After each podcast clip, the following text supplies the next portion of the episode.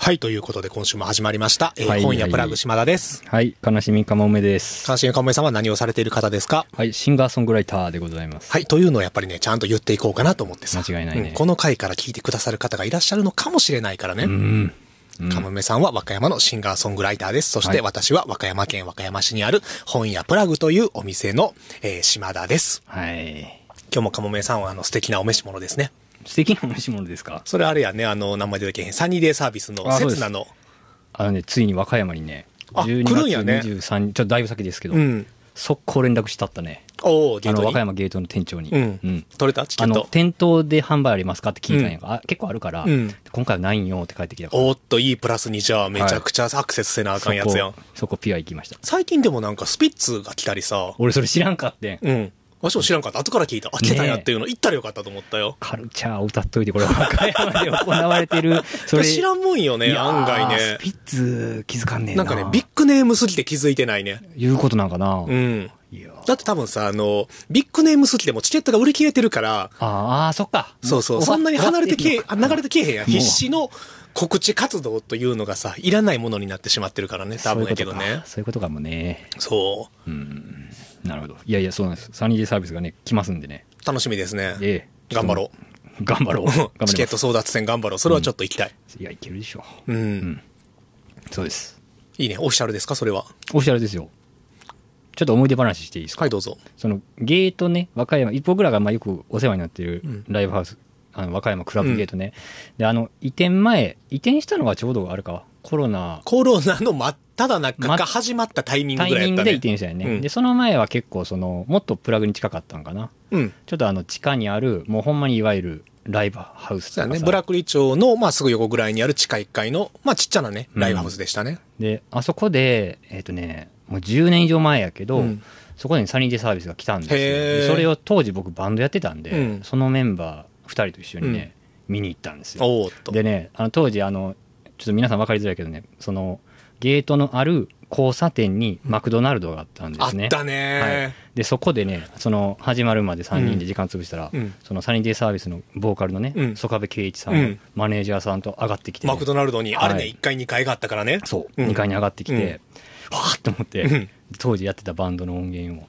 もう、渡したん聞いてくださいって言って渡した思い出がありますおっと、聞いてくれたかなわかんないです何の反応もなかったんで それはわかんないですけどでもそれいいね、嬉しいね、そういうのはっていうね。なんか結構バンドマンっぽいうん、エエピピソソーードドね。うんあったね、マクドナルドあったことがむしろ懐かしいなと思ったわ。今思い出したよね、あったんですよ、うブラックリ町にマクドナルドが。そうマクドナルドがあったあの時だから高校生はみんな行ってたやん。行ってただから俺が高校生の時は行ってたね行ってたよね。うんもしも行ってたもん,、うんマクドナルドがあって、その後ね、あの、焼肉田村になったのよ。えーマジそうやったっけあ違う、あの、焼肉のタム犬のお兄さんがやってる、ホルモン屋さんかなんかになって、バーになって、その後ね。うんで、今は、駐車場になってるっていう。今そうやんなうん。切ないなって いうね。 10年前僕がねそういうドキドキした場所が今駐車場です駐車場ですよ。そう和歌山最近駐車場増えてるから ね。よくね、よくない。この一等地にね、え懐かしいですーね。なんそういてうねこともありましたね。うん思い出話あ、そう、思い出話と音楽で言えばさ、うんあの、かもめさんも、私、うん本屋プラグ島田も、うん大学がね、実は二人とも神戸なんですよ。はいはいはいはいで、まあだから三宮とかで遊んでたわけじゃないですか。うん三宮のタワーレコードが、ああリニューアルに伴い、その閉店するというお話が流れてきましたね。ああれ、いつやったかなあでもタワーレコードがなくなるっていうのはなかなかやっぱりその街の 大きいトピックな感じするねめちゃくちゃ行ったよね、三宮のタワレコは。今ってやっぱ都会にしかないよね僕らのイメージだと和歌山ないし、まあで、そうやんね。若も昔あったんやけどね。うんあ、でもね、あ、閉店じゃないのか。7月10日より改装休業やから、うんリニューアルですね、リニューアルかな、よかやっったねたらいいね。 やったらいいな、うんうわ失礼しました。危ない危ない。よかったよかった。サバイブしていこううん。みんな でもやっぱりさ、タワレコがあった時が、一番新しい音楽キャッチアップできてた気がする。まあこっちは取りに行ってるからなそう、れをでも毎日行ってたもん、ほんまに。うあ毎日行ってた毎日行ってたよ。ああそっか近くにあったらな、うん楽しいもんでな、新婦とタワレコメンのうんタワーレ、タワーレコードレコメンド版っていうのが、うんタワレコメンっていうのがあったやん。を聞いて、あ、こんなのがあるんだっていうのと、あとはやっぱり聞けなくてもさ、ジャケットを見てさ、うんいろいろ想像したりしたやん。うんうんうん新しいバンドとか、うんまあもうクラシックのとかもいろいろそうやけれども、っていうのが今は Spotify でさ、多分当時より音楽は聴ける状況にあるんやけど、うんでも新しい音楽っていうのは、やっぱりね、このスマホで何でも聴ける今よりも、あんまり聴けやんのやけれども、うう。んん、お店を、あの、何、回遊してる時の方が、うんうん、ビンビンにアンテナ立ってたなっていう気がする。まあ、気持ちはそっち向いてるからな。ねえ完全に。それしに行ってるしな。う。うんん、だからまあ、タワレコさ、最近いろんなとこでリニューアルしてさ、やっぱりなんか、ちっちゃくなって帰ってくるやん。うん。大きくなって帰ってくることって、もうなかなかレコード屋さんとか CD 屋さん難しいんやけど、確かにね、あの、梅田のヌー茶屋町か。うんあそこももう一階層確か多かった気がすそうるやんだね、よ。 2フロアか3フロアぐらいあったもんあっね、たあったなんやったらすげえね。広かったもん。うん。あと難波もそうかな。ナンバーもそうやね。うんナンバーも大きかったもんね。ワンフロア確か減ってるはず。うん。ううん、ということで、やっぱりね、このね、店を大事に守っていきたいね、というちっね。ちゃくなっていってんの見守ってんな、確かに。そうそうそう確かに確かに。でも日は消えてねえぞってんいんう確かに同等がありました確かに。確かにね。確かに。ちなみにさ、かもめさんさ、あの、服を褒められた時にさ、うん。どんな対応取るああ、なんか、マジで素直に褒めてくれてるなって思ったら、そうでしょうっていう、あ、偉い。いうように多分この数年でなった気がすうる。ん。うん。私も最近この間さ、あの、いつもお世話になってる大阪の本屋さんに行った時に、バイトの女の子が、うんあの、島田さんって、あの、前も思ってたんですけど、うんあの、その服すごい素敵ですよねって言っめってくれちゃたのよ。嬉しいやつやん。もう嬉 しいんよ。まあ、あの、多分同じ服着てたんやろうね。うんで、まあ、それちょっと気になってたんですって褒めてくれたんやけどさ、そこではちょっとね、恐縮しちゃったのよ。ああもうそんな、あ、そんな、そんな、もうそんな、そんな大したもんじゃないですよ、みたいな、すいません、すいませんぐらいの、ちょっと恐縮してしまったんやけど、でもそれってさ、別に、わしのファッションセンスを褒めてもらってるんじゃなくて、うんあくまでも、わしが、買った、人様の作品を褒めてもらってるだけやん。たまたま身にはまとっているけれども、みたいなさ。あ。うん。まあでも、それはチョイスしてるからね。まあ、チョイスはしてるんやけれどもさ、でも褒めてくれてるのはさ、服を褒めてくれてるわけよ。うん。っていう時に、例えばやけどもさ、居酒屋とさんで、わしがなんやろね、あの、最近やったらまあ、和歌山の居酒屋のカウンターで、タチウオの刺身を食べてるとしよう。うんはいそしたら隣のお客さんが、あ、それすごい美味しそうですねって言われたと言ってくれるとするじゃないですか。うんうんうんあ、それすごい美味しそうですね。何なんですかっていう時に、いや、まあ、こんな本当にしょうもないもんなんですよ、みたいなさ。 それはあかんな。そんな恐縮それ ははしない やん。そこはさ、あ、これタチウオのやつで、やっぱりこの店のうんうんうんう、んあの、漁港から直送してあって、すっごい美味しいんですよってさうんう、んそれは言えるやんん。それが多分正しい反応やん。うんいや、まあまあまあまあまあまあまあ、それ絶対あかん。こそれは、こそれはぐらいのもんは店に悪いよみ。たいなっていうのがあるじゃないです確かに。一つ身にまとってますからね。まあねうんうん。っていうので、でも、あの、そこは自信を持って確かに、いい服ですねって言われたら、そうなんですよ、これはいい服なんですよってうん、言う方が正しいんじゃないのかなっていうね、でもこの、あーでもなんかこの気恥ずかしさもあるという自意識との葛藤にね、最近苛まれますね。来てる。 まあでどもっなんちがか正解僕もわかりますよ、それは。なんか、あーって。恐縮恐縮しちゃうやん。恥ずかしい。しいやん、なんかさわかるわか。るすいません、すいません、なんか、私なんかこのようなお召し物を着てしまってみたいなとこはあるんやけど、うんでもやっぱりもう一回居酒屋に戻るとあんまりないよね。あー居酒 屋居酒屋に戻るとねそうやまあね。うん、なんか日本酒飲んでて、あ、すごいなんか美味しいわって言ってて、なんか例えば友達とかに一口ちょうだいって言って、あ、いいよ、ちょっと飲むって言って一口飲んだら、あ、これすごい美味しいやんって言った時に、いや、まあまあ、そうは、そうは言っても、まあまあ、 それ所は詮私めが飲んでるようなものですから、みたいな さそした、らそういう謙遜はないからさうん、うん、そういうのね、自信を持って言っていていいのかなっていう。うん そうだと思いますよ。その、ちょっと、そうですね。あの、食べに行ってるところの話はちょっとね、それ、それダメですね。 ダメですよ ね。まあでもさ、店でもさ、やっぱりたまにあるんよね。なんか、すごいいい本、あの、置いてらっしゃいますねとか言われた時も、ちょっとなんか、社に構えちゃうよね。いや、まあまあ、まあまあ、うまあ、まあまあ、はいはい、まあまあ、そうっすかね、みたいな。確かにな。う。うんんなるほどね。あこれどうやって選書されてるんですかとか言われても、あまあ、まあまあ、普通に、みたいな。 ああ。ああ。今のやったらちょっとわかるわ。わかるだらどんな風に曲作ってるんですかとか言われたは時いはいはいに。まあまあ、普通に。普通にとか言っちゃうよね言う言う言う選んでんだよね。めちゃくいちやゃもち選んろんで考んだえてよね、ねこっ。ちもね。その、ちょっと変わった感じにしようと思いながら。そうそう。んでもなんかそこでさ、いやでもこれってすごい、あの、店長さんのこだわりとかが詰まってる空間ですねとか言われたら、いやまあでもこれ結構買い取りとかで、あの、はい、普通に入ってきてるん で、とかだからそれがやっぱ逆に生きってる感じになるねん な。なるね。それ今の言い方逆に生きてやるねと。これ今完の全に逆に切ってるね。今の言い方やとそうやな。はい、一生懸命選ばせていただいていますがうねん、正解を。うん。 まあそうかな。っていうのも、まあ、まだうちの店もね、6年経って7年目に入ったところなんで、これが多分10年、20年ってなったらもうちょっと素直に、ちょっとデンと構えれるようにだからやっぱこなるう、のかなとか思ったりね。いわゆるな丸くなるとはちょっと違うんかな。丸くなるじゃないね。なんやろね。うん。なんかあるんでしょうねまあ、地に足がつく感じかな。 そうですうねん、。地面が固まっていく感じじゃないでしょうかね。日々成長です。日々成長ですよ。あとさ、全然、あの、ちょっと関係ないというか、はいあの、ゴシップの話していいゴシップ。ゴシップ。んまあ、カモメさんってあの、えー広末世代ギリ、まあ、ややしたかなまあそうやな。うんうん。まあ、歌番組、まあだからあの曲とか聞いてましたよ。あそうですよあの、マジで恋する5秒前は、うあんれも最高の楽曲やからね。でもまあ、そんの、あの、にちょっと関わる話というか、まあまああまあ、今最近ワイドショーがさ確かにね、確か少にしあの、賑わってる中で、俺ね、これね、すげえなと思ったのが、あの、ブルータスですよ。うんブルータスの雑誌。はい。ブルータスって、毎月1日と15日に出るんですよ月ねに回。そう。で、ブルータスね、結構ね、コラムとかも面白くて、今月は、まあ、特集が山を歩こうという、はいまあ、あの、山歩き特集ですね、んで、その中でね、コラムのコーナーで、あの、カルチャー交換というね、コラムがあるんですよ。はい。佐久間信之のカルチャー交換あ。ーはい。で、えー TBS のプロデューサーの佐久間信之さんが、うんおすすめの本をね、うん。おすすめしてるんです。おすすめの本うんうんうをん特定の人に向けて、あ、誰かに、誰かに向けその誰があるてね、そう、おすすめしてるのがあるんですね。これ、今月の15日に出たやつですよ。 はい今月の15日に出たブルータスで、えー佐久間信之さんが勧めてる相手が、鳥羽周作さんというね、うん。おーこれは、どんなタイミングやねんっていうね。そうですねで、さらに、鳥羽周作さんに、えー勧めてる本がですね、 あのーえーっと、これまで、宮本武蔵に育てられた青年剣士が、えー、色町吉原に足を踏み入れるところから始まるという、それで、それはもちろん佐久間さんは、うんその人となりは分かってるってことやんな。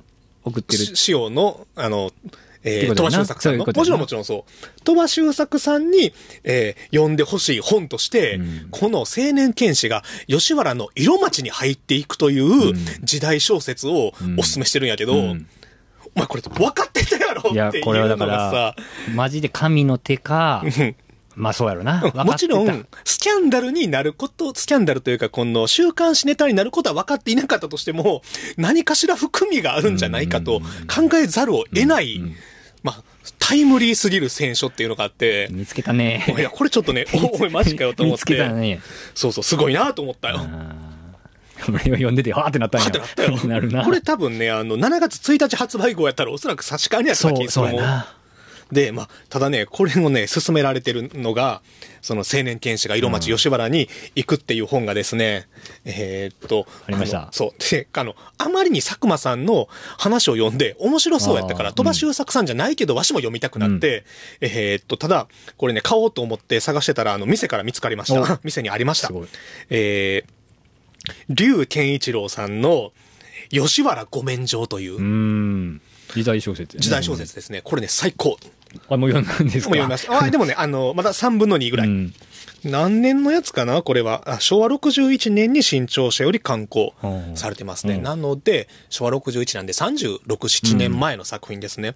で、あの、先ほどもちらっと言いましたが、主人公は宮本武蔵の弟子なのよ。うん。宮本武蔵に育てられて、26になるまで山の中でひたすら修 行にうん勤しんでいたと。で、それは師匠からの言いつけやったよね。うん俺は20いくつになるまで山から出るなと。うん。で、で、武蔵はそれでもう死んでるのよ。死んじゃうんやけどあ、あその、はいはい亡くなった師匠の最後の教えがそうやったのよ。うんで、26になったら、江戸にある吉原というところに行きなさいと、武蔵が武蔵が言ってたのね。なぜなんだろうかっていうう。ん。で、この主人公が、その吉原に入っていくという、うんそこから物語が始まるんやけど、うんあのね、これまあ言,、えー言っちゃえば、まあ、超絶エンタメで、うんえっ、と、吉原っていうのが、実は遊郭に見せかけた、あの、鳥でないよね。うん。うん。あの、吉原ってさ、あの、表に堀がうん。あって、うんうんあれは、うんあのー、何そのなるほどね太夫さんが逃げられないようにしてるっていうのが、俗説としてあるんやけど、はいはいはい違うんよ、あれ違はうと。難攻不落なんようね。ん攻められても大丈夫なようにっていう。基本やからねそう。だから、吉原の奴らっていうのは全員、あの、武装集団なんよね。 表向きは、あの、色町やってるけどっていう。で、そこと戦ってるのが、浦柳牛一族で。そう。吉原対裏柳一族の戦いに巻き込まれていくという。だから行けって言ったんやね。そう。あの ねめちゃくちゃ面白かった。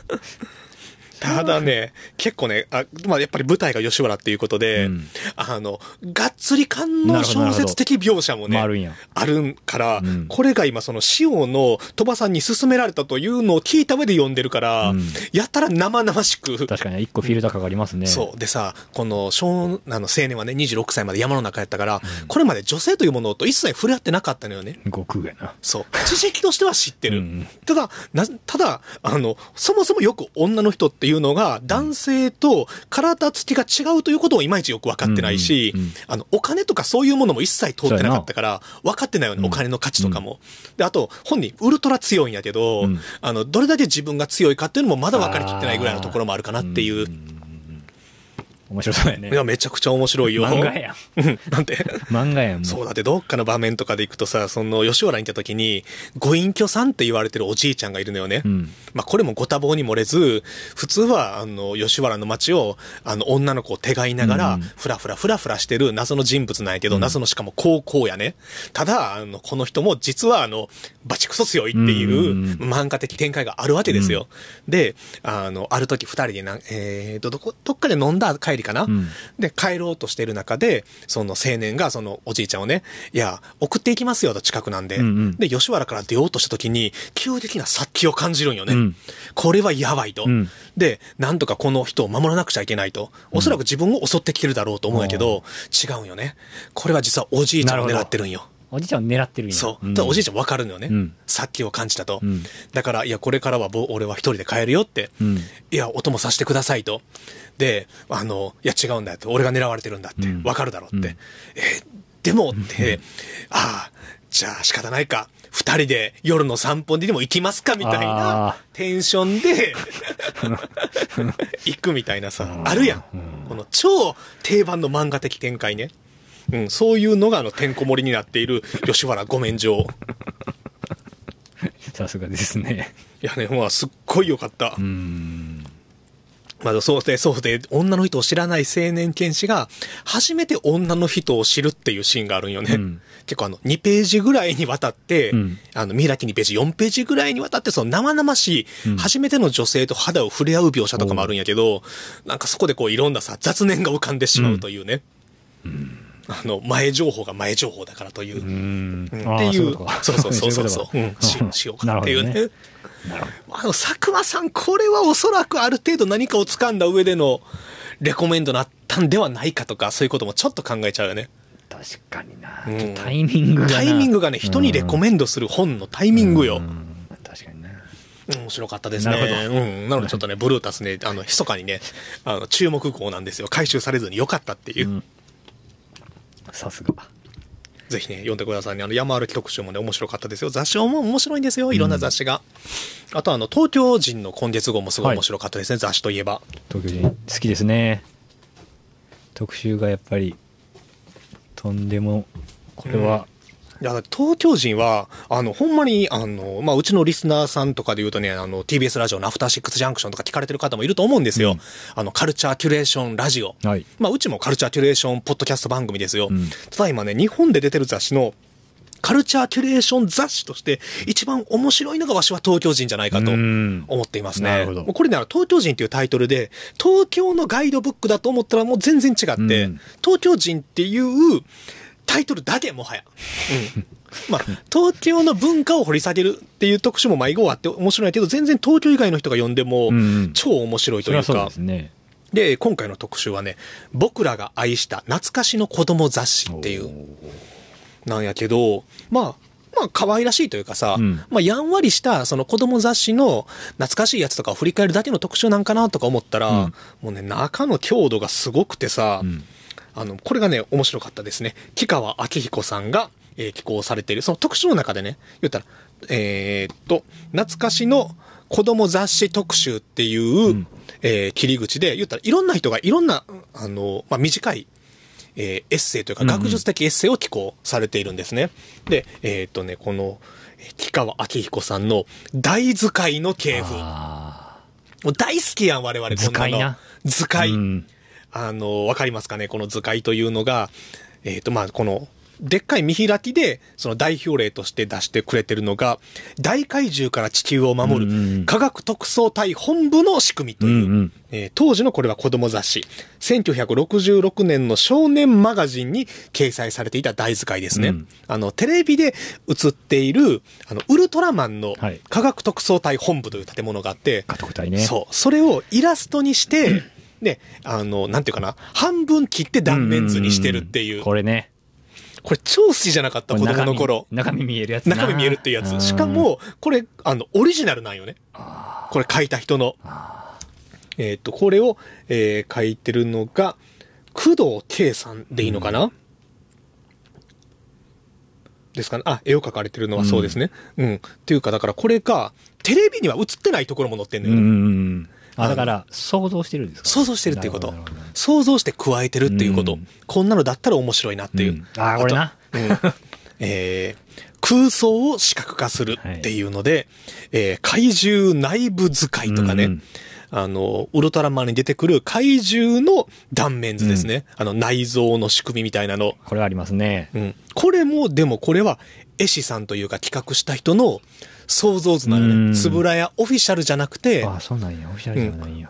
あ、まあ、えーっと、版権というか許可は取ってるから、うんオフィシャルといえばオフィシャルなんやけど、うん放送された時とかに、別にあった設定じゃなくて、うんうんうん後からこうだったら面白いなとか、うんあの、こういう能力が使えるということは、こういう仕組みだったら、なるほど。うん、うんなるんじゃないかみたいなね。とかの、こういうのがあったりとあかーこれいい。ねこれいいな。これいいよね。ああーとはその台使いで、まあ子供たちに分かりやすく科学的な、はいはいはいあの見せ方で特撮を紹介するということで、こう、ウルトラマン、怪獣、ジェット機、大きさがどれぐらいの差があるかとか、速さがどれぐらい違うかとか、うんあこれね、空想科学のワクワク感、うん。大好きやったやん。うん。まあ、っていうのがあったりとあーか、いいな特集としてね。あとは、えーっとね、怪奇系自動書の系譜とかね。だから60年代、70年代、80年代って、まあ、特に70年代から80年代ですね。子供の間でさ、オカルトブームがあったわけよ。ああ。だからこの少年誌もオカルトに飛びつくんよね。うんああ、そういうことか。うん。そう。だからその当時どんなオカルトが子供雑誌で紹介されていたかっていうのをグラビア、当時のグラビアを、あの、かなりいろんなあーいいね資料をともど いもいですね紹介してるっていうね。いいですね。促進 物が。ああ、なるほどな。これですごいな、あの、少年、週刊少年マガジン1971年36号ですよ。うんサイクリング回帰旅行っていう特集で、えーサイクリング入門と促進物解説の強引な融合っていう。すごいよね。めちゃくちゃ半分ぐらいが、あの、正しい自転車の乗りうん乗り方方やねの横に、あの、促進物、ミイラが映っているといがっう、つりフォーユーまたことね。 何を目指しているのかよくわかんねえみたいなさい、や、すごいな。確かにすごいな。とうとうとか、あとはその少年誌ね、うん。あ、少年誌じゃないあの、学年誌ってあるやんはいはいはい小学1年生とかさ、2年生、3年生、4年生、かむかむさん買ってましたいや、まあ、多少分かってた気はするけど、覚えてはないなもう。低学年の頃、おばあちゃんが買ってくれてたのあそう毎月。ううんん。あだから、それが楽しみやったね。あの、うん和歌山駅前の近鉄の横に、ちっちゃな本屋さんがあって、おう今はもう駐車場になってるところ かな、駐駐車場車場でですすねよ。ご多忙に漏れはいず駐車場になってるところに、結構長屋みたいな通りがあって、あった。あったん覚えてるうんそれは覚えてるゲーム屋さんとかああっったたやあんったあったあった。その並びに本屋さんがあって、えで、いつもおばあちゃんが、そこに買いに行ってくれるみたいなうんうんうんうんね。で、届けてくれるっていうのがうんうね、んすごい楽しみでしたね。ーいいですね。うん、学年誌と、あの、コミックボンボうんうんうンんを買ってもらってましたはいはいはねい。どっちかというとコミックボンボンの方が好きやったんやけど、親はやっぱり学年誌の方が教育にいいと学年誌をうん思ってましたなるねほ。ど、なるほど。そう。で、昔の学年誌のさ、あの、表紙がさ、うん子供なんやけど、油絵なんよね。うんうん。なんかこの独特のテイストがあるやあん。るね。この表紙へのね。あーで、えっ、と、これは玉井力蔵さんという、えー画家の方が、学年誌の表紙画家として活躍されていたらしくて、うんその玉井力蔵さんの作品をね、いろいろ紹介されていたりとか、あーそのだか画ら家の来歴とかね、っあていうね、超充実いいので一冊でしたね。ーいいですね。だからやね、はりざ東京人。東京人。てかね、雑誌みんな買ってほしいね。雑誌はいいですよ。雑誌はいいですうよ。んだからファッション誌もさ、正直かもめさん最近ファッション誌とかあんまりお買い上げになっていないのではないですかまあまあまあ、そうですね。確かに、言われてみれば。まあ単純に我々が、その、年代とともにあまり買わなくなる年代に入ってるっていうのはあると思うんやけど、うんうん高校の時とかめっちゃ買ってたやん。買ってたよ。買って発た売よね発売日とか把握してたし。え、何買ってたちなみに。ブーン、あおーっと、ストリートか。ブーン、ブーンまあでも、ひ一通りは読んでた。買ってたは、多分ブーンやった気がする。だからスマートやろ、うんジャック、ソリッドジャックか。なんかスマート買ってる子の方がさ、うん垢抜けてる感じはあったよね。あれはだからちょっとさ、まあそう確かにそういう感じやなクラスの中うんうんうのん人気者の子たちははいは、いスマート買ってる感じじゃなかった。あの、髪の毛をワックスでツンツンにして、眉毛を剃ってる子たちは、はいスマート買ってたよ。そうですうん。そうです。わかりますよ。うん、で、ちょっとカルチャーよりって言うと言葉がいいけども、うんなんかそのスマートの、なんかそのクラスの中心的、ノリに乗り切れない人がブーンを買ってるあ、マジでイメージが、ブーンとかね、カスタムとかあって。カスタム。カスタムじゃなかったかな。カスタム。 CSTM って略すような雑誌が。あー、なんかあった気がする。うん。あった気がするな。あったよねああ。メンズノンノはなんかちょっとまだ違ったわ、和歌山の高校生には。そうですうね。ん。ちょっとなんか都会すぎましたね、あれはうんう。んうんいや、買ってましたし、読んでましたね。ありましたよねう。ん。あ、でも当時もカジカジは、カジカジだっそうた。やねやっぱりカジカジはしね、未だに家に置いてる。あ、そう。スタイルコレクションだけ。だからカジカジとかは、もうちょっとこう、あれはお大阪の雑誌か。そう、あの、カジカジ、ひょっとすると東京のリスナーさんとかはね、ご存知ないかもしれないんですけれども、関西を中心に、えー出版されていた、うんえーまあ、ファッション誌ですよね、うんっていうのがあったんですよ、カジカジっていう。うんで、何がいいかっていうと、カジカジってストリートスナップがすごいそうなんですよ多かったから、うん特にあの、神戸出てからはさ、うん18と神戸出てからは、うん結構友達とかが乗ってたりするんよね。ああ、そうだな。知ってるやつだ。そうそう。とか、知ってる店の店員さんとか、ううううんっていう親しみやすさの面白さはあったし、うんあの当時やっぱり京都、大阪、神戸の、まあ、あの、それぞれスタイル別のスナップ紹介が多かってさ、うんあの、色があったよね。京都ファッション、神戸ファッション、大阪ファッション。あったあった。結構パキって分かれてたやん。分かれてて、で、とにかくアメ村が怖かったの。あで、ー。堀江ってなったらやっぱり、まあ、で、あの頃から堀江っていうのがなんとなく認識しだしたんやけそど。うやんね。うん。やっぱちょっとあっちはもうちょっとさ、うんなんていうの、キラキラしてるっていうかさ、はいはいはいスマートやん。うん。アメ村の人たちは怖いねと思ってまさあ。でも当時より、当時の方が今よりもアメ村がさ、うん古着カルチャーすごい人気やったやん。もう、それでしたもん。ね、ヒップホップとか、あの、そういうアメリカのアメカジとかじゃなくて、てかドープなうん。古着カルチャーありましたよね。だから、ドキドキしてたな。うん。カジカジは。うん。そう、だから一応スタイルコレクションは未だに持ってて、あ、そんだなかにら。たまに読み返したらうね、んなんか当時のね、空気感というか匂いがね、すごい蘇ってくる確かにな、そ気のが、しますね。その時代やもんね。そう。で、うんちなみになんやけど、あのね、今ね、スマートとか話したやん。うん。あの辺のね、雑誌がね、古本価格が上がってるんですよ。それはなんで資料的価値資料的価値ももちろんあるし、みんな捨ててるんよね。ああ、だからないんや。ないんよ。ああ、なるほどな。だからさ、ポパイとか、あーあの辺は結構さ、古本屋にあるのよ。うん。うちでもも持ってくるんよね。というのも、ポパイとかあの辺になるとさ、結構カルチャーと親和性が高かったんや他のカルチャーとのつながりとかもあったからさ、あの、本好きの人たちも結構買ってるから、うんうん古本屋に売りに来るってうんう。いうん文化とある程度まだつながってるのよねあー。他の本と一緒に。ただ、スマートとか、になってくるとさ、古本屋に売りに行くっていうよりは完全に当時はさ、ちり紙交換に出されてたよ、間間違違いいないねなくね。とか、あの、高校で買ってると大学行くときにもううん。捨てちゃうとかさ、だから多分ね流通してるのがねほぼないと思うよ確かにな。そうだからオリーブとかポパイとか、うんえー、あとなんやろな、まあ、クーネルとかさ、うんああとまあ支援とか、うん。あの辺はあるんよね、うん。ただ今やっぱりインバウンドで海外のお客さんとかも、まあ、東京とか神保町とかやったら超来るわけですよ、うんうんあのねフルーツとかあの辺がああ、面白いんや。あまあファッションスナップだけやからあー読めるしあーまさにあれこそジャパニーズ可愛いカルチャー確かに確かのにまあ先駆的なものでうんとんがってたわけやなんるほど。だからあれが本当に一昔前は500円とかで均一で売られてたのが今も3000円ぐらいするみたいなそんなすんのそうだってこの間マジで神戸の古本屋さん行った時にスマートがショーケースに入っててあーすごいわ6000何歩ついてたからあの多分全部が全部じゃないと思うよその号によってうんまあひょっとするとグラビアなのかもしれないけどそのアイドルのねうんうんうんでもやっぱりスマートでそこまで行くんやと思ったからさ、なんもないわ。うん。 と家にないやろ、もうないないない。だからこのポッドキャスト聞いてる方で、今ね、もし家にね、スマートとかね、あの、男性の方である人はね、まず古本屋さんに持ってってほしいし、うん多分ね、それよりない、ないけども、これから需要が上がってくるのは、ギャル雑誌やと思うよね。ああ、確かにな。うん。確かにな。あれってさ、ファッション以上に色濃いカルチャー雑誌やん、もはや。あで、ある程度、廃れたカルチャーでも、あると思いきやでも、ここでもう一回うんうんうん Y2K みたいなのが盛り上がってきてさうんうんう、んあの、もう90年代のギャルファッションって、もはやちょっとクラシック的なカルチャー枠にさ、うんなりかけてるやん。うん何度もこれ、今後もおそらくリバイバルしていって参照されるであろーう。うん文化になってるからさ。すげえ。そうでも多分ギャルの人たちっていうのはさ、そんなに多分古本屋さんとかに行かんと思うよね。うんうん偏見かもしらんけれどうんうんうもん。で、ブックオフはもう雑誌の買い取りやめちゃったから、あ、そう。そう。あ、そうなんや。だから今後ますますこうちょっと入手困難になっていく可能性があるかもしれないんでね。面白い話ですね。そう、だからファッション誌はね、みんな大事にした方がいい。うーん、ゼロ。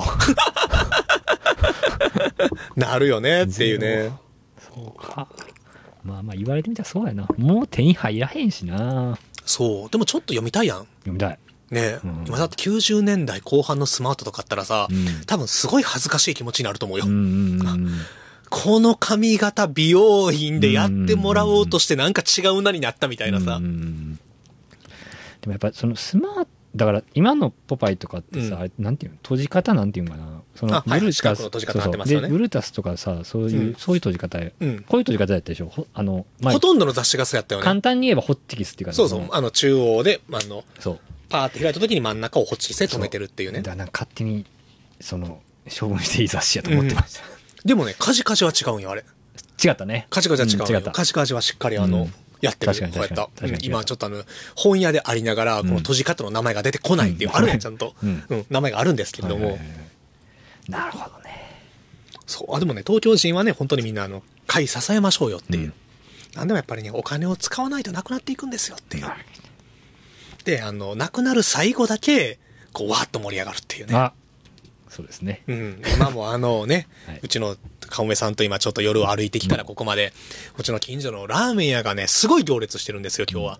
なぜかというと、えー閉店を発表したからだという。うなるほどまあでもあれは、へ、あの、まあ、誉さんっていう、あの、うちの近所のラーメン屋さんなんですけれども、まああの、閉店と言っても潰れたっていうか、業態を変えるっていうことで、うその、まあ残念な話ではないんやけれども、やっぱりその、ラーメンはとりあえずやめるということで、なくなるとなったらみんなやっぱりね、来たくなるっていう。もう食われへんねんなそう。んでも今行列してたやん。西田うん、先週やったら さ、フラッといけたんよ。フラッとね。フラッといてパーッと引っ掛けてパーッと変われたのがさ、そう。だからやっぱりそれはさ、ちょっと、あの、案上、分けてやっていかなくちゃいけないよねっていうさ、うんっていう話をね、今日はちょっと、これからしようかなと思いますんで。なるほど早速始めていきましょうか。今週も本屋パラグラジオ、 33分、 30えー今のところ33分ですね。よろしくお願いしまはい、す、始まります。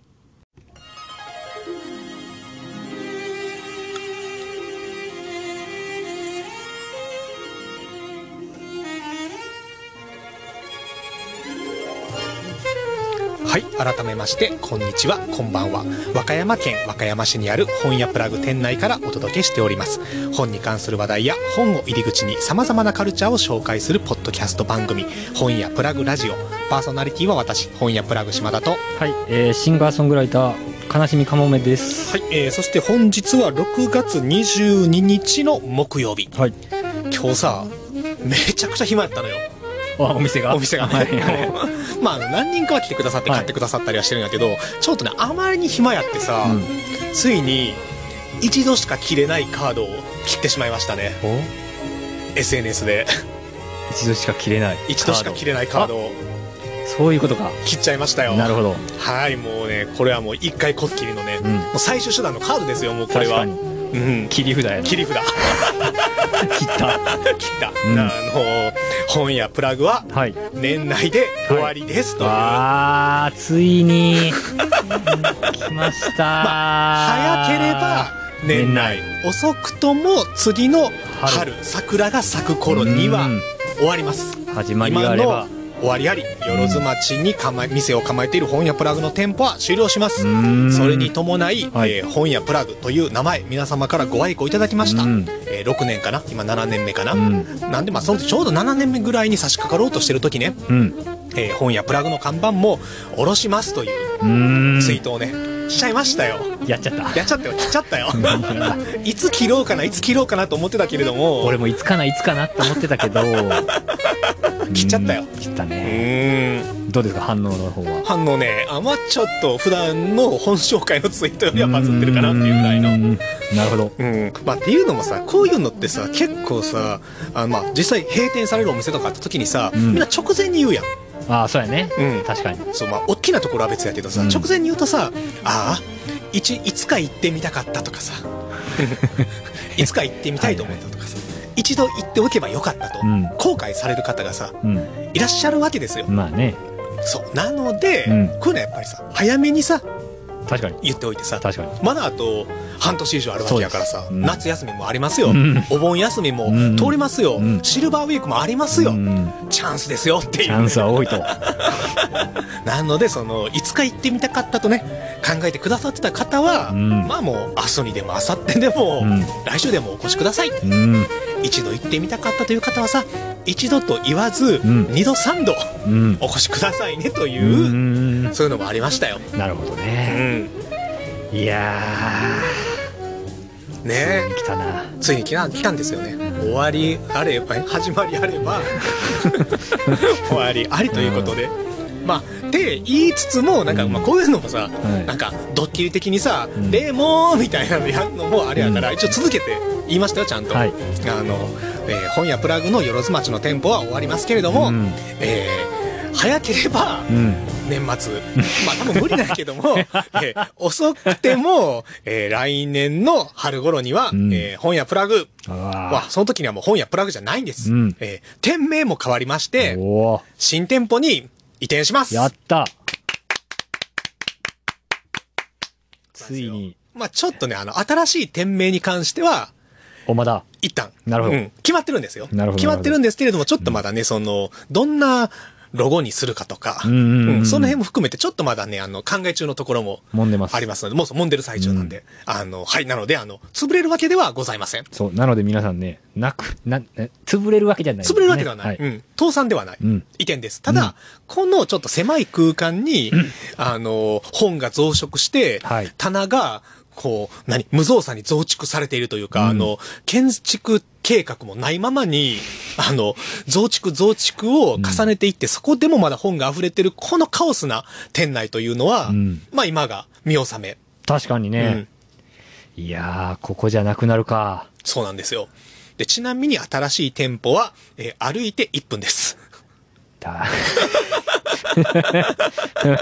すぐ近くっていうね、えー、だからごひいきの方は全然迷わないです、全然迷わないですね。うんむしろ前よりもちょっと見つけやすい場所にあ、そうですか表通りに出るというう。ん今うちは表通りから2本ぐらい入ったところなんですけれども、今度はあの表通りうにん、ついにあの日の目を見ることにいやなりますので。えーそしてまあどこまで言っていいかなどこまで言っちゃおうかなー 采配はあなた次第うでん すそうですねえ。えっ、と、今回は、まあ、い一応言っていいかなあの、2フロアになりまいす。やー倍うんうん。はい。倍ですよ倍うん。まあ、その2フロアも、まあ、あの、まあ、ミキさんと2人でやってる店なんで、2フロアを常に回せるかどうかはわからないですけれども、一応、その使える場所としては、2フロアがありますので、ライブとかがね、しやすくなる。やったー、 うん。店内のイベントとかね、トークイベントとか、うん今まではちょっとそそうねの、作家の方を呼ぶには、あまりにも客席数が少なくて、難しかったのが、そうですね席の席の問題っていうかそれがありましたねそうなんですよ。で、あとはまあ、そのオンライン配信とかもね、うんしていこうかなと思ったりとかうわ。ー来たーまあ、この辺はちょっとあの、続報を待っていただければと思いますね。なるほど。ドキドキしてきた。ドキドキしてくれる一緒ずいぶにん。前から聞いてはいたけど、噂でね、うん噂というか、まあ、計画でね、こういう計画があるんですよというのをみじ。んも物が動いてな いんで、これは、酔った勢いのヨタ話かなと思ってたけど。いやいやいやいやいや。そうなんですよ。もうね、ちょっと工事も始まりかけようとしてうて、わで、今ちょっとあの、近隣のうん皆様にご挨拶にー、なるほどなるほど順なるほど。々に伺っているなるほどところでございまして、そろそろだからこの街の中から噂が聞こえ出す頃だと思いますんでね。あの、まあ、商店街のん自治会長とかにあの、本屋させてもらいますみたいなうわねー、話をしに行ったりとか、まあ、近所の店に行ったら、あ、噂では聞いてたみたいなことをさうんうんう、んやっぱり言われたりもするんで、ちょっとそろそろオフィシャルに言ってもなるほどいいのかなということでね、ちょっと今日は暇にかまけてカードを切ると いう、いつかないつかなと思ったけど、今日やったか。今日やった。別になぜ今日っていうのもない。それは単純に暇だったからなとるいほうど、。なるほど。なるほどです。うん。だもんで皆さんね、この本やプラグうんに遊びに来ていただけるのは、早ければ年末まで。早ければ年末までう。ん、ということなんでね、ぜひ。ぜひぜひね、あの、お越しいただければと思いますよ。うん。まあ、あの、本の買い取りとかもね、それはもう変わらずずっと続けていきますので。あそうですかそうなんですうよ。っん。ていうといや。ーまあ、次の店もだからそんなに大きくは変わらないのよ、コンセプトは。うんうん単純にちょっと、あの、勝手が良くなるかなぐらいの。うんうんただ、次の店でどれだけ使い勝手が良くなるのかっていうのは、この半年の売り上げにかかってるところはある からね。ああ、確かに。一応、箱物の金の三段だけはなんとかした。なるほどでなるほもど、中や設備の三段はついてねえっていうね。ああ、ほら、もうちょっといろんな人の話聞かなあかんそうなんですよ。 ちなみにクラウンドファンディング等はしません。そうですうね。ん、それはちゃんと言うとこ。うんうん。もう、そうですね。まあ、これちょっとあの、本プラで言いたいなと思ってたしね。ああ、確かに。うん。そうですか。そうですよ。でね、今日はまあ、本プラも100回目ですよ。 100 100回回目目なんですよ、実は。 100回ですよ、皆さん。 100回目なんですよ。おめでといや、ありがとう。まあこれもちょっとね、恐縮するところかどうか迷うとこね、さっきの話だけども、いやまあそんな100回くらいですいませんみたいな感じなんやけど、だってさ、徹子の部屋何回やってるか知ってる う。わかんない。徹子の部屋は1万1500回ぐらいやってんのよ。いや、無理やな。うん、それに比べたらまあ100回なんてまあビビたるもんやからさ、誇るようなものではないのは確かないけどね。だって徹子さんにさ、100回目覚えてますかって言ったらさ、覚えてねえよ。んそれは多分1976年よ、100回目は。そうやな。うん。もうだから50年ぐらい前の話やからさすげえ、そうそうそう。だからまあ100回目って言って、何かが、あの、成し遂げたわけではないんやけれども、まあ、切り板、切り板。なるほど。うん。昔あったじゃないですか、あの、ホームページで、100人、100人目 だったら、あの、カウンターがあって、もはやこれは、あ懐かの、しいね、最近の20代ぐらいの人たちには分からないかもしれないですけれども絶、昔はホームページには、足跡カウンターという機能がありまして、ね、あの、ホームページなんやけれども、ホームページの中に掲示板とかがあって、うんうんその、ホームページに行くと、あなたがこのホームページを見た何人目ですみたいなのがカウントされてたよね。うんうんうんでそこで、切り板と言われるね、うん100人目、うん。 1100人目、うん1300人目に入ったら掲示板に書き子しなきゃいけないっていうね。うんうん書き子っていうワードももはや死語ですよね。掲示板な。BBS。ありました。ありましたね。 まあそうしてね、時代は移り変わっていくんでしょうが、なるほどまあ。こうしてね、本屋も変わっていきますよという、 100回。まあ確かに節目、節目というかね、切りはいいですね。切りはいいですね。うん最終回ではない。最終回ではない。うん。まあ俺はだから、少なくともその移転して中身何もなくても、うんこの機材はあるんで、ラジオはできるね。ラジオはできますポッドキャストはできる。少なくともうん。で、ポッドキャストは、だから本屋プラグラジオという名前は変わるね。確かに。多分ね。ほら本プラリスナーの皆様には、こうね、馴染んでくださっている本プラという名前も、うんまあ確かに。本プラは変わらなくてもいいかな。うん本やプラグラジオじゃなくて、なんか本の周りをプラプラする、 銀プラみたいなね。あうんー本プラっていうのは、ありかもしれない。逆に次の店名が決まって、うん次の店名ラジオになっても、うん略称が本プラやったら、結構ラジオっぽいな。そう。なんかあるよね。確かに。これどういう略ななるほのど、っなてるいほど、う。なるほど。で、そこには、もちろんあの、後付けで意味もつけるけれども、うん昔はあの店は本屋プラグという名前だったんですよっていうのが、あの、徹子の部屋みたいに1万1000回ぐらいすると、歴史として、振り返られる日も来るかもしれない。なるほど。そういうことか。うん。いろいろ変わっていくぜ。そうですね。まあでもね、やっぱり一番はやっぱ長く続けるっていうのがね、うん。そう言ってましたもんね。そう結構さ、いろんな機会にさ、聞かれるのよね。どんな本屋を目指してますかとか、あの、そうそう、どんな本屋が目標ですかみたいなこと聞かれるんやけども、ね、毎回答えるのは一つだよね。続けられる店なんですよ。おー、なんかかっこいい。でもそれしかなくねっていううさん、確かにな。うん、確かにな。うん。だってな、やりたいことがあっても、それが受け入れられなければ続けられないわけやしさ、うんなくなっちゃうとさ、うんね、それはそれでやっぱり一番は、ね、なくさないといううん。ことで、まあ、今回の移転っていうのも、まあまあ、ちょっと今いろいろあるんやけど、一番の目標は続けられるにはどうしたらいいかっていうところで、おーうん、いろいろ考えた上でのことなので、なる続ほどけますんでね。維 持でも。もう維持よね。 ああいいね。いいよ。 6月の末にこの話が聞けるとは思ってなかった。まあさ、ちょっと低気圧やからさ、みんななんかさ、あー重たい時にさ、なんかちょっと跳ね返していこうぜっていうさ。そうですか。うんいいね。そう、でもなんか考えたらさ、だからさ、本とかってすごいよねって思本。う。うん。普通にさ、50年前、100年前の本がさ、うん未だに売られてるわけじゃないですか。うんうんで、その中ではもう消えてしまったものもあるわけよ、うんもちろんね。うんで、まあ、悪かったから消えたわけじゃなくて、うんあの、まあ、そんなにメジャーじゃなくて知られてないっていうので消えてもたりとか、うんまあ、時代の変化の中で忘れられてし、ね、いくものもあれば、うん変わらずずっと愛されてるものもある。でも、どっちもどっちで価値があって、うん。ずっと愛されてるものは超すげえし、うんでもなんか忘れられてる中でも超すごいものはさ、こっちが掘ってうん紹介していきたいっていうのもあるけど、うんだからもう金塊ですよね。金山よね。ああ、うん金山にどのまま回れてるんですね。金山 ですよ。今金山に住んでます。 確かにな。そうやな。本なんかもっと圧倒的やもんな。うんすごいよな、いや確かに。まあだからさ、まあ最近あの、すごい、まあこれ面白かったんですけれども、あれ、ちょっと待ってね、どこ行ったかな。何です今か思、思ってた本じゃなかった。 手元にあったのが。手に取ったのに違うと。そう。あのね、これあの、TBS ラジオのアフターシックスジャンクションでも特集されてました。で、そのせいでちょっと今売り切れでね、重版待ちなんやけれどもうん、えー山崎直子らさんの未来の源氏物語、うん。えー違和感を解きほぐす現代人のための源氏物語ということで、うんまあ、これはその源氏物語を今の観点で読むと、どんな読み方ができるのかという一冊なんですね。でも、源氏物語自体がさ、やばいわけやん、もうう。ん。千年やば前いに書かれたものがさ、うんうん永遠に読まれてるわけよ。うん。昭和、まあ、あの、江戸時代、明治、大正、うん昭和、そして平成、さらに令和に至るまでさ、うんこの、読まれ続けてるってさ、うん。やばいよね。まあやばいよね。だから最高のってやつだよね。そうそうそう。まあもう、半券ら切れて、もちろん切れてるわけやけどさ、うんこれもし、当時、売ってたらどれくらい売れたんやろうなっていう。第何版かって話だ。そう、大難犯なんやろね わかる。それこそ、1万1500番ぐらいのさ、うんうんだから当時の版で言うとすごいのが、ん当時だからその出版技術がないわけよ。うんうんあみんな、写してたよね、借りてきて。CD 役のさらにすごい版をまあな。みんなやってたわけじゃないですか。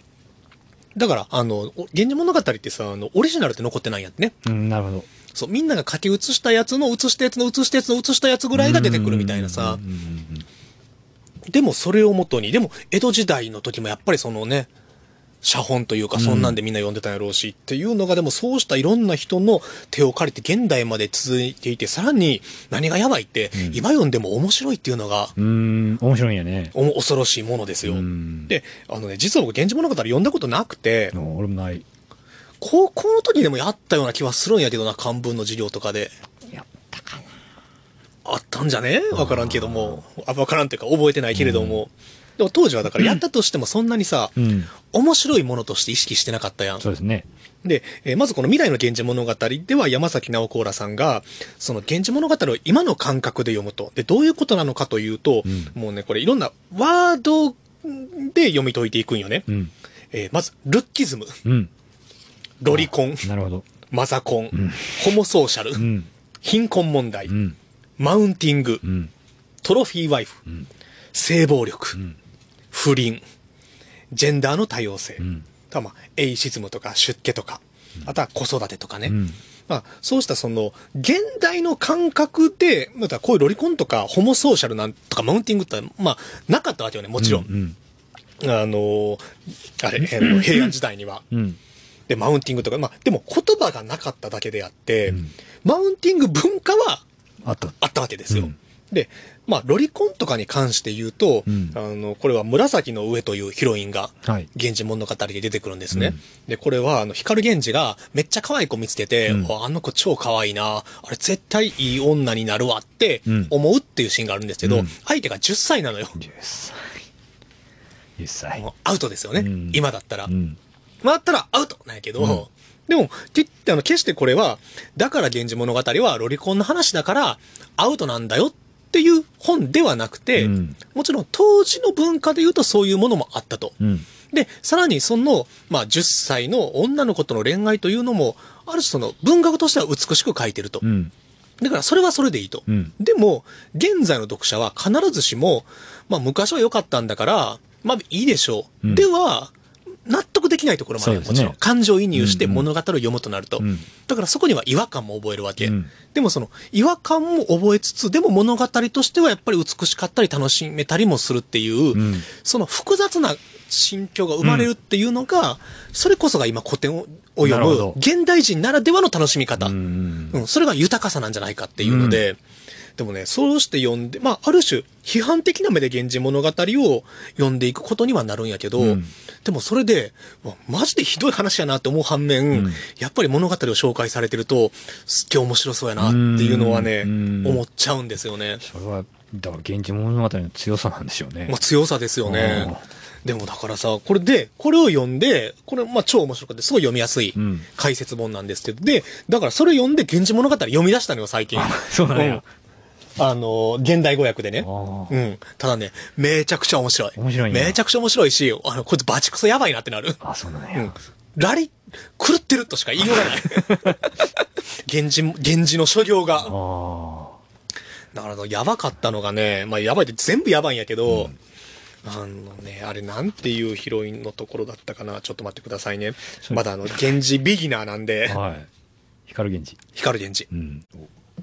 ほんで、今あの、谷崎潤一郎役でね、あ家にあったんでね、読んでなかったやつ読んでるんですけどもね。まあ、まずそもそもね、現地物語、恋愛物語なんやけど、あの、距離感がバグってるんやんか。 ー距離感。うんうん。あの、例えるなら、まあ、可愛い人を見かけると。うんうんでも見かけるって言っても、当時女の人っていうのは、後期の女の人は、すだれとかで顔隠してるんよね。うんだからこう、あの、山崎直子らさんが言ってたのが、そのすだれとかミスが上がった瞬間に恋が始まるみたいなね。あー風、風でまくれたりとはいはいはいはいかは、い猫が通ってファッといった時にうんうんうんうん、トゥクトゥーンが始まるのあよねー。てけてーんね。今分かったトゥクトゥンわか何りか分まかしったよたわかりましたあの、ラブストーリーは突然のイントロがはいはいはい流れたりするんやけど、あのね、だから例えるなのであれば、あの、出会い系アプリで、マッチングアプリで、うんあの、顔がよく分からないけども、しっかり映ってないけど、なんとなく可愛いっぽい女の人がいて、うんそれに源氏がいいねした、次の瞬間場面が変わればもうセックス終わった後みたいになってるみたいあな、ーそんなんなんや。そう、ぐらいのスピード感で恋愛してるんやけど、あー早いんだね。早い。 あまさん、これ、あの、源氏ビギナーが適当なことを言ってるだけで、あの、現実はそうじゃないっていうお叱りの、苦労と筋の方からの、えーえークレーム等々は、一旦ないないして、これは、うんまあ、あの、心に秘めていただきたいんですけれども、これでも、うつセミっていうね、章があるんですよ。うつセミ。あの、はい空にセミと書いて、うつセミもおそらく有名なヒロインだと思います。うつセミの章もやばかったのが、これね、源氏はうつセミがちょっといいなと思ってるんよね。うん。ただ、うつセミは、ちょっと引いてんの、逃げてんのよ。おーで、何をするかっていうと、夜な夜な、あの、うつセミの弟に手引きさせて、うん、館に忍び込んで、抱こうとするんよね。 うん。やばいな。抱こうとするのうよ。んで、しかももう一個言うと、うつセミは、あの、人妻です。ああ、そうな んや。知り合いの人妻です。あ抱きに行くんやけども、うつセミは何か嫌な予感がして、逃げるのよね。ーうんうん。着物を置いて。うんうん着物を置いて、逃げた時に、あの、で、行った時に、うつせみはいないけど、そこに別の女の人がいたんよね。おうで、源氏はその子を襲うんよ。で、突然気づくんよね。はっ違う人だっ て。でも、最悪や。でも、ここまでやっちゃったら、なんかやらん方が失礼じゃねえぐらいの感なんだこ覚いでつ、抱いちゃうみたいな。どうなのっていう。 とかがあったりとか、あとね、これね、これ現代にも通じるなと思うのが、夕顔っていうところで、んまあ夕顔っていうヒロインを源氏はすごい好きになるんやけど、うんまあ、で、夕顔は源氏に比べてそんなに身分が高い女の人じゃないと。なるほど。でもなんかちょっと二人でしっぽり、あの、ひなびたお寺に行くんですよ。うん。二人で、二人きりで過ごしたいから。うんまあ、例えるなら、本当にあの、岩で組んだりの山の方にあ る、ちっちゃなラブホテルに はい。行っちゃうようなもんなんですよね。うんてかね、源氏が完全にもうこれね、あの、男性芸能人アイドルやとね、思ってもらったらいいです。うん。男性芸能人アイドルが一般女性とうんラブホテルに行くんですよ。うんで、朝起きたら、あの、その連れてきたね、夕顔がね、なく、なくなってるんですよ。なくなってる死んじゃってると。うん。もうそれで大慌てですよね。もうそこマネージャーに電話ですよ。 うえらいことになったと。 えらいことになったよって。でもそこで源氏がね、心配することっていうのが、これ世間に広まったらやっべえなっていうよね。こいつクソやばい。あの、世間の何も物事が分かってない奴らが、口々に噂するぞっていうのを考えちゃうっていう。で、こっそりなんとか、あの、うんちゃんとお弔いしなきゃいけないっていうね。んこっそり。うん。となんかそれも本当に、これメディアに感づかれたらやばいっていう、そんな感じがね、すごいするのよ。だからこれをね、本当にね、あの、やばい男性芸能人の話やと思って読むと、全然現代でもね、その、違和感を含めて、面白いなってなる。っすげえな。ていうので今ちょっとね、一生懸命現状をちょっとずつ読んで読み進めてます。ただまあ、谷崎潤一郎役でも、決して読みやすい役ではないというか、うんうんうんうんあの、現地で何が一番読みにくいかって、誰が話してる言葉なんかいまいちわからないよあーね。主語がないなるほど。やつが多くて、あの、解説書だったらそれを、あの、誰々のセリフですっていう主語が入ったりするんだけど、谷崎結構ね、原文のまま、あの、主語を入れない書き方してるんでね、うんそこはちょっと混乱したりもするんですけれども、なので、あの、今言ったこともひょっとしたらわしの読み違いかもしれんけれども、うん。 や、やばいことには変わりがねえあとー、いう。なるほど。すげえな、そんな。あとはもうね、これね、確か前も読んでね、つまずいたんよね。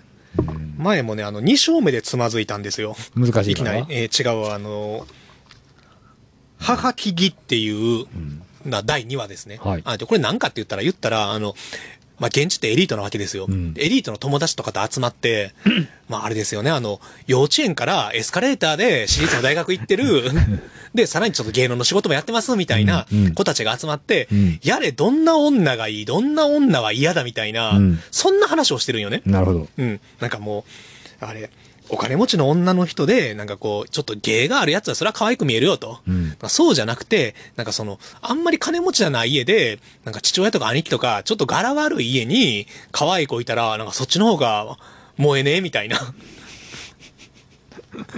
そんな話をしているしてるってうんあの、雨の夜と書いて、ああ雨夜の品定めという、んえーそうした名前で知られている回なんですけれども、でも当時、だからすごい嫌やったよね。うんなんやろこのいけすかい野郎どもあーながるほどなうん、女の子の品定めをしてると。うんで、自分たちが振られるとか、そういう概念一切ないよ、ね。ないんやないんよ。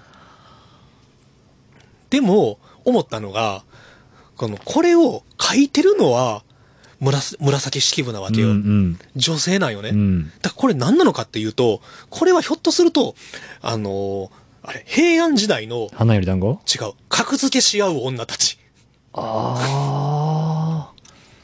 ああ、そういうことか。そう。あーこんな女は嫌だ、モテないっていうのを、紫式部が書いてるわけね。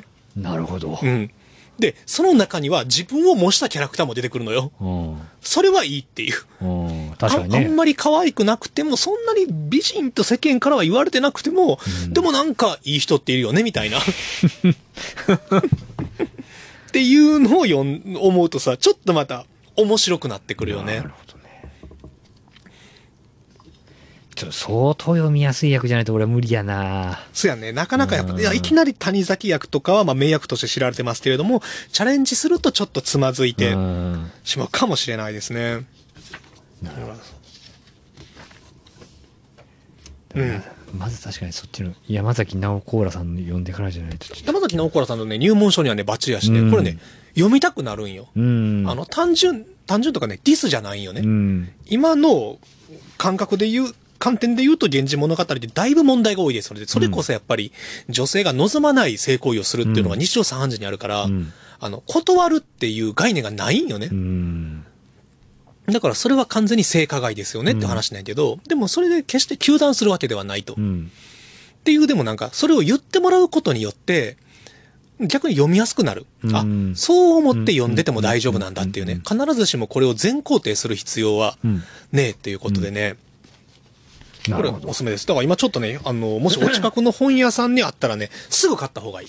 うんち。ょっと今買わないと6月末まで、重版待ち重や。版待ちになってね、買えない本ですかうん。らね。なるほど。でもいいよね。こうやってやっぱりその1000年前のものをさ、が単純に、その作品が良くて読み継がれてるわけじゃなくてさ、うんその時々の時代にさ、まあ、谷崎みたいに役をする人もいれば、うんうんこうして新しい読み方を提示してくれる人もいるからさ、うんそういう人の努力があって読み継がれてるっていうのはすごい面白いし、そうですね。なのでやっぱりちょっと次のうちの店もやっぱり皆様がどのよう な愛し方、使い方をしてくださるかによってねお、ー続く続かないが、。そうですね。うん、決まってきますんでね。なんかちょっと、なんかちょっとぐにゃっとしたね。なんかぐにゃっとした。うんなんかバなるシほどバッチリ決まってない。ううん。ん。確かに。うんそうなのそうだからちょっとまだカモメさんはうちの店の愛され方をだから考えていこうぜ。愛され方を考愛されえる。方。うん。まあ本屋プラグライブもそうよね。うん、まあまあまあ、ね。音楽ライブで本屋の中でするということを面白がってくださるというのもうん。いいですし。あ、そうだ、忘れ山に言うと本屋プラグライブは7月に29です。 29に次やるんですね。はい。えっ、と、前回、本来は録画、今月か6月にやる予定やったのがカモメさんがコロナに感染して流れそうてで、す。で、えー次が7月29土曜。そうで日す。土曜日。はい。えー、悲しみかもめ VS。 VS。VS なんやね。戦うんやね。戦います負けやんのやね。そうです。勝ちに行くんやね。ガチンコっすね。おううん。VS。な VS、はい。お寿司のともみです。おーっと、本屋プラグ構想。はい。ついにフロントリスナ ー VS。何を取り合うのかわかんないですけど。おうお寿司もワンマンワンマンじゃない、一人一人。おうお寿司とカモメではい1対1のガチンコ対決。そうです。まあ、決して、あれですよ。仲違いしたわけではないですよ。仲良しよね。仲良し。仲良しよね。そう大丈夫よね。ちょっと、あの、仲良しじゃなかったらライブなんてできやんからね、そもそもね、無理一緒でにすねよ。。そんな、仲悪い人とライブなんてできないです よ。この場所では無理よね。無理その無理無なんやろね。フェスティバルホールやったらできるかもしれやんけど。距離取ってな。 距離取って控え室別で、絶対に廊下で鉢合わせないようにっていうのはあるけども、これは無理やからね、うちの店では。そう。だから皆さん、その、移転のこともありますんでね、うんあと何度この空間で、その、ライブですモねネプ。ラグライブっていうのをできるのか、見ていただけるのかっていうのも、まあ、それでどうのってことはないですけどね。まあ、この空間楽しめるのは今だけなのは間違いないということなんでね。そう7月29 29日、カモメ VS お寿司。はい。はい。まあ、いつも通りの時間で、まだ正式にツイッターなどでそう告です知ね。しますのはでい、詳細はまた追ってということで、チェックよろしくお願いしまますあそれは楽みですね。っていう愛され方も、うんまあ、されていきたいですしね、ということで。あとは、その、長く愛されてるもので言えば、長く。えっと、ちょっと待ってくださいね。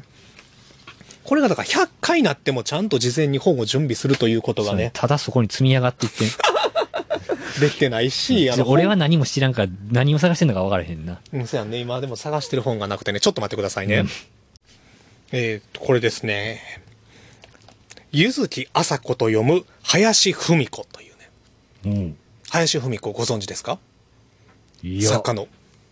名前ぐらいは。お、今年が、なんと生誕120年なんですよ。おー120年。おめでとうございま。おめですとうございます。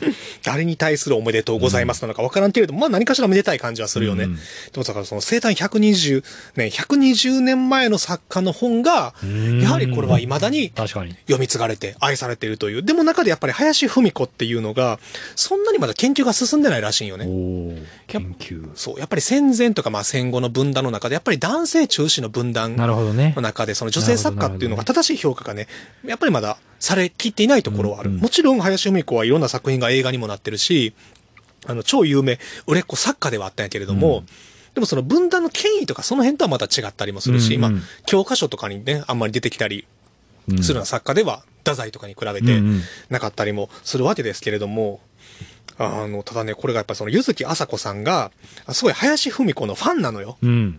だからその、芙美子の面白さをもっと伝えたい。あーこの120年の期にということで、えーえーあの、ゆずきあさこチョイスのうん林芙美子短編集が出たんですあー。ね。うん。で、やっぱりこれで僕も林芙美子っていうのはそんなそんな実は読んだことなかったんやけど、これで読むとね、こんなに面白かったのかという。うん。で、林芙美子何がいいかというのは、柚木麻子さん曰く、やっぱりそのね、ふてぶてしさがあるという。うん。林芙美子って、めちゃくちゃバイタリティと野心があるんようね。んあの、これは本当に賛否両論あるんやけどなるほも、どね。超ガツガツしてるのよ。うん。あのね、今で言うその女性作家同士の連帯とかシスターフットとか、そんな世界に生きてない。うん。私が生き抜くためには、もう人の倍本書いて、もう全部の仕事を取ると俺がかっさらっていくぐらいの感じのバイタリティで、でもやっぱりそこのところっていうのが、まあ、よし悪しではあるんやけれども、ただやっぱりね、この、えーちょっと解説から読みますけれども、えー大正末期から昭和にかけての東京を舞台に、デビュー前のアルバイト生活を綴った、あまあ、これ放浪記ですね。えー放浪記は貧乏生活や失恋の辛さを嘆きながらもきらめくような希望に満ちている。ユーモアとバイタリティなら誰にも負けない作家志望のフリーター女性が、カフェの女給や女中の職を転々としながら詩や童話を書きまくり、成功を夢見てひた走る姿が大衆を捉え、一躍ベストセラーになった。私もこの前向きなふてぶてしさに、えー何度も元気つけられてきた一人だという。なるほどね。でも、林文子自身は、まあ、もちろん、あの、すごい人気もあったし、国民的作家になりながらも、あの、過去の作品とかっていうのをね、結構ね、版を重ねるときに書き換えたりしてたらしいよね。あああ。の、スター・ウォーズでいう、うんうんうんあの、ジョージ・ルーカスがさ、はいはいはいはいもう毎回毎回リマスターのたびには、ちょっと一部変えてるみたいな、そういうことをしてたりとか、結構ね、自信がなかった作品とかも多いらしいんやけれども、で、今回その、柚木麻子さんは、林芙美子があまり気に入っていなさそうな作品をあえてチョイスしてみたなるとほ。ど。えーでもそれはすなわち私自身が私の林芙美子と思えるものばかりだ。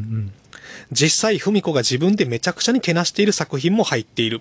戦争協力への反省と読める文章もいくつか見受けられ、うん私の中のふてぶてしい芙美子像も少しだけ変わった。嫌だ、こんなの読まないでよ、もっといいのがあるからという芙美子の悲鳴が聞こえてきそうだが、いや、それこそあなたの最大の良さなんですと私は全力で言い返したいっていう。ファンやね。ファンよねファン。完全ファン心理よね。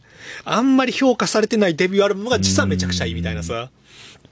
あでもやっぱりそれ、かっこいいのがさ、まあ、あんまりこれ読みすぎるとあれなんやけれども、ここれはまあちょっとね、今回あの、雑誌の書評にも書いたんで、ちうんょっと引用しますけれども、あの、林由美子はね、自分が死んだら私の本なんて読まれないはず、むしろ読まれないでくれぐらいのことをね、言ってたらしいのよ。うんでも、それに対して、このね、ゆずきさんがね、でも120年後から私は声をかけたい。やっと時代が追いついたのだと。うんあなたの作品が愛されるようになるのはむしろこれからが本番だ。うっん。ていうのは、あの、かもめさんが、あの、うちの新しい店にかけてくれる言葉としても全然いいんやけども、うんあの、本やフラグがあ愛されるのは、そういうことこれからうん。今あんまりちょっと和歌山で評価されてない店ですけれど も、そんなことない。そういうこと言うて。時代がちょっとね、まだ追いつきてないんですけれどもっていう、まあまあ、まあ、それは良いと して、あのね、めっちゃ面白かった。そうか。う面ん。白そうやもんな、今の。この中でね、あの、まあ、何遍か、よ何遍かちょっとおすすめで言うとね、あの、すごいあのね、黒い花っていうの話がね、すごい良かったですね。うん黒い花。うん。うんと、これは戦後の東京で、売春で生計を立てている女の人の話なんよ。はい。田舎から出てきて、東京で夜な夜な、しかもその、ソープランドとかそんなんじゃなくて、お前街に立って、はい。はい。で、声をかけた男の人と、本当その公園とか、うん。まあ、安いラブホテルとか、うんそういうところの売春で生計を立ててる女の人のところに、ある日仕事から朝帰ってきたら、田舎からお母さんが出てきてるんだね。うんでお母さんは何も知らんのよ。うん。で、でもその何も知らずに娘の体を心配してんのよね。うんあなた生活大丈夫。でもなんかやさぐれてる感じはするからさ。だからお母さんは心配する。でも娘はお母さんにそんなことは言わずに、でも、あの、幾ばくかのお金を持たせて田舎に返したいよね、とっとと。うん。だからそのためにお母さんが来た夜も、その女の人は街に立つんよね。うんそしてそこで一晩お金をためあうのんまた稼ぐという、まあ言い方によっては悲しい話にも聞こえるやん。うん。お母さんが来てるのに、それでも、あの、あの、お母さんは心配するんよね。うんでもなんかその心配してるお母さんにも苛立つんよね。うん。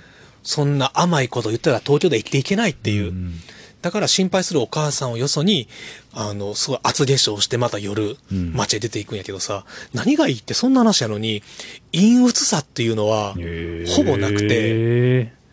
とか、その、哀れみとかもないんよねああ。。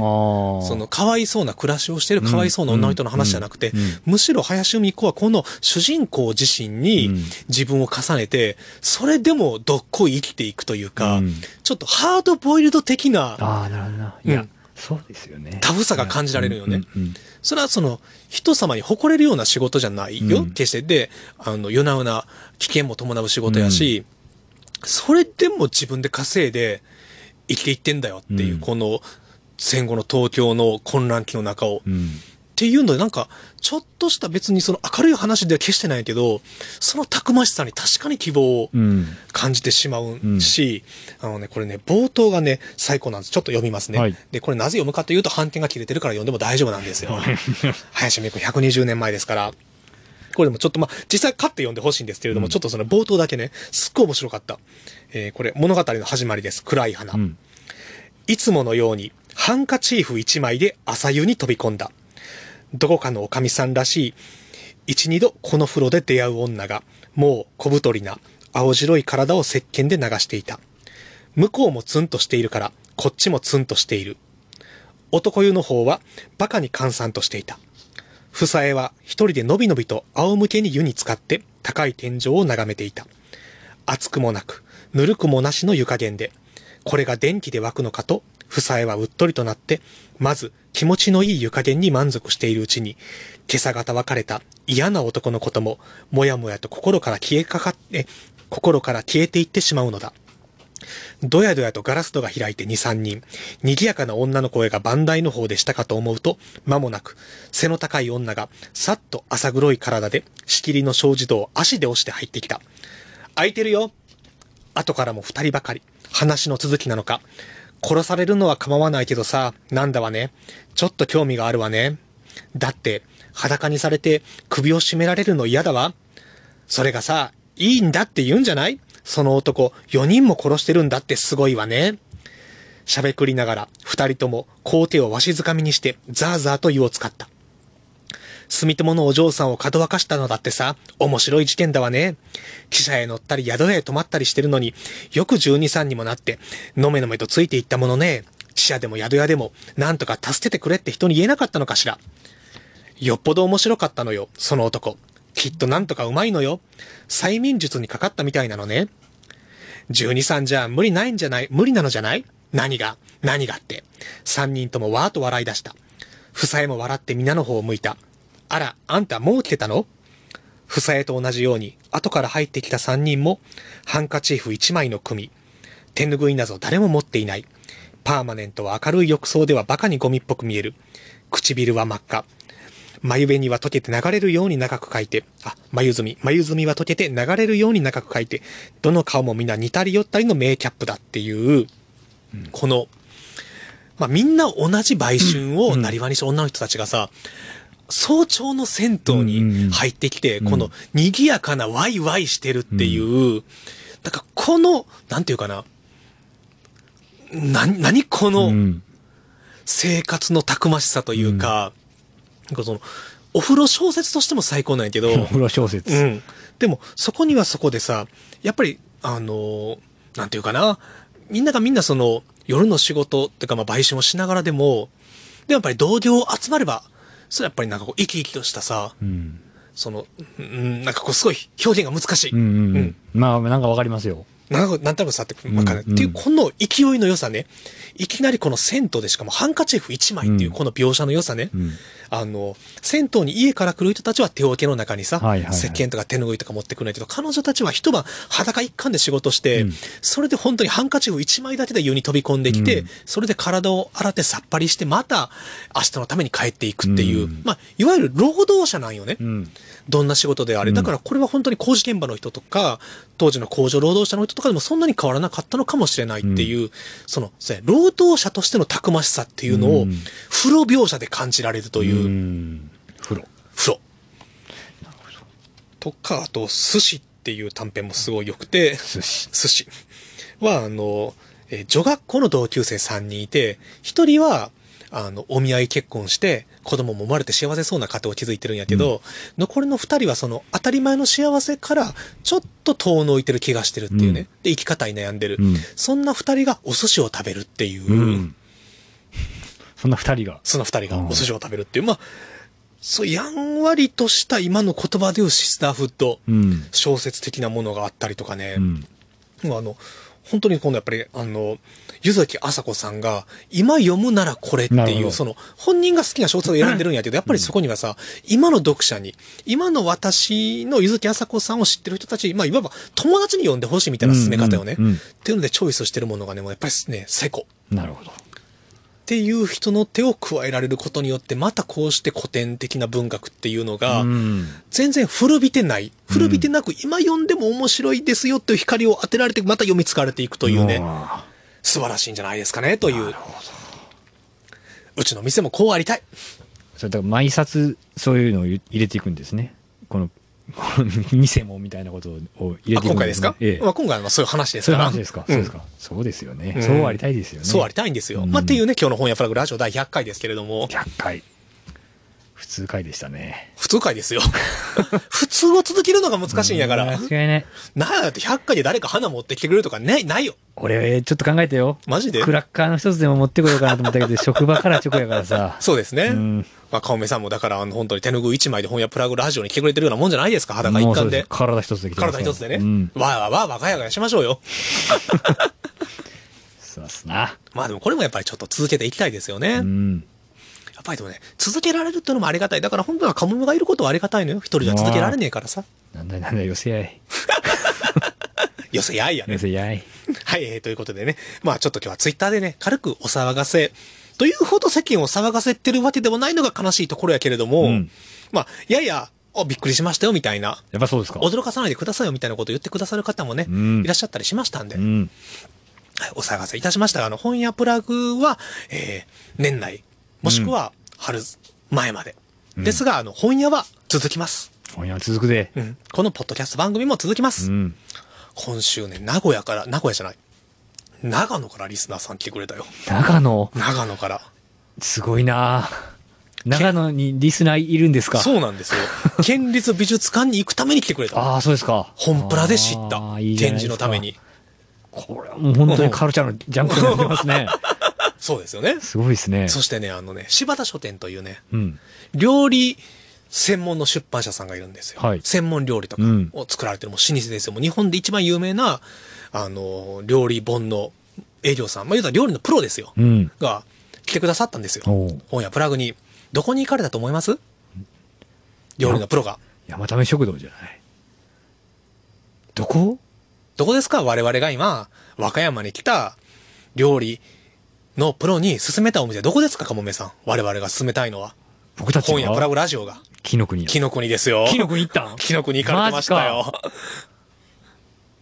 まあ偏僻なところ に。電車で行ってくださってましたよ。ああ、そうですか。面白かったと言ってくださいましたよ。そうですか。あうんの店内を。店内を。うーんほらっていうのもね、まだやっぱりちょっと和歌山のそうした情報等々もね、今後とも発信しつつ、しつこく言ってきたからな。ついに通った感じがするな、なんか。木の国なの話レストランキノ国に何か一本筋が通った。 通ったね一個なんかでもなんか完結した感があるね、キノ国はこれにて。なるほど。行くけどさ、うんこれからももちろん通いますけれども、うんそっかそっか。そうなんですよ。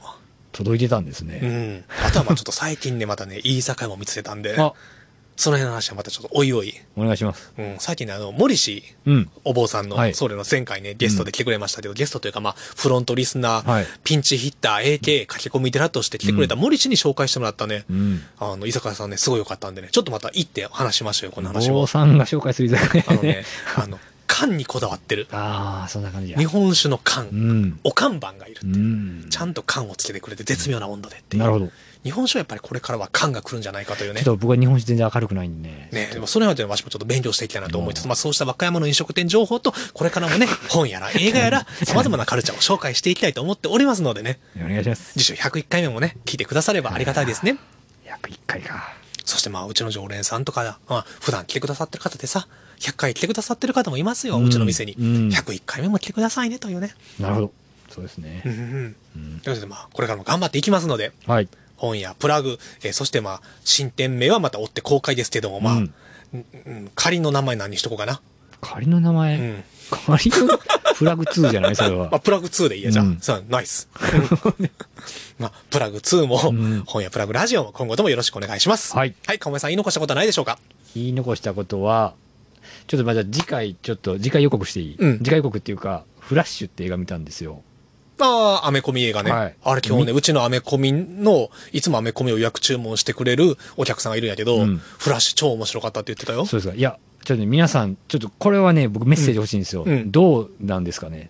あ、フラッシュ表聞きたい。皆さんのフラッシュ表を聞きたい。おお僕は戸惑っている。戸惑いを感じてる、はい私は面白くなかったとかじゃなくて、うん、そう受けです止ねめきれない何かがあるよそうです、ね。そうです、そうです。もうちょっと、おい、戸惑ってます。まあ、それちょっとじゃあ、わしも見に行こうと思ってるから、うんなんじかゃまあだ、次回ね。ちょっと次僕のいつかわかんないですけど。そうですね。はい その頃までには、まだまだ近々来いよ、近々来いよというか、来週はね、ちょっともうね、ゲスト決まってるんで、よしそうなんですよ。あ、もうこれじゃあ告知しとこうかな、来週。ぼんやり。ぼんぼんやり。ぼんやりじゃない、もう言うと。来週は、なんと、和歌山の、和歌山市内、もうベスト銭湯と言っていいでしょう。ベスト本屋プラグ島田が、あの、年間365日のうち300日は行ってますう。ん。幸福湯のあ、ゆかちゃんがすごい。来てくれますのでね、あの、うん町のお風呂屋さんの、えー、店主さんが来てくれますので、うん町のお風呂屋さんに聞いてみたいこと等がある方は、黒屋さんに来ぜてひるぜこひとあの、 メッセージ。ジ送っていただければと思います。あの、幸福湯ってね、本当にすごい老舗の町の銭湯で、数年前にリニューアルされて、すごいまたそれがね、綺麗になって、うんあの、超居心地のいいサウナもあってなるほ、ど電気風呂もあるという町の銭湯の店主さんが次回のゲストです。うん今ちゃんとあの、正式な名前言おうと思ったんだけど、普段からずっと、ゆかちゃん、ゆかちゃんって呼んでるから、名前を知らんかった。ある。あるある上やね。の名前をね、ごめんなさい。あの、失念しておりましたけどもね、来てくださいますので、またよろしくお願いします。はい。はい、ということでエンディングです。エンディングテーマは何でしょうかあーテーマじゃない、エンディング曲はサイモンと好きだらけマフィアで好きな人。はい、あ、そうだ、サイモンさんの前回の本屋プラグライブの映像が YouTube に上がってるのよ。あ、そう。そう、俺あげてないのに。サイモンさんがあ上げてくれてた気がするう。。うんん、上げてくれた気がするというか、上げてくださってるんでね、それもまたちょっとね、はい、あの、ツイッター等で、あの、シェアしたいと思いますので、お時間ある方はぜひご覧ください。あの、えー本屋プラグライブの雰囲気も分かっていただければかと思います。ということで、まあ、100回目、お疲れ様おつー。やったねー。みたいに急な坂道登ったらもうすぐいつもの公園で10分前ベイビーいつもそばにいて掴んで離さないでベイビーあなたのこと好きな人はほとんど嫌いベイビー夜を抜けて二人だけの場所へベイビー何もないよきっと何でもないよ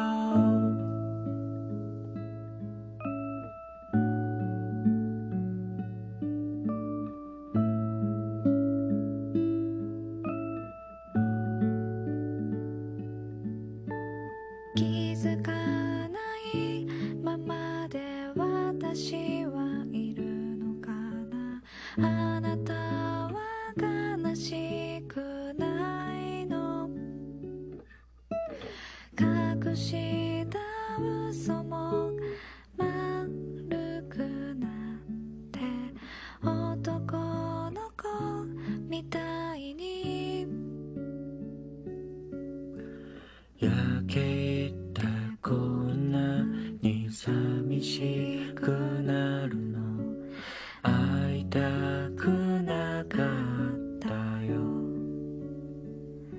バカみたいベイビーいつもそばにいて掴んで離さないでベイビーあなたのこと好きな人はほとんど嫌いベイビー夜を抜けて二人だけの場所はベイビー何もないよきっと何でもいいからベイビーいつもそばにいて掴んで離さないでベイビーあなたのこと好きな人はほとんど嫌いベイビー夜を抜けて二人だけの場所へベイビー何もないよきっと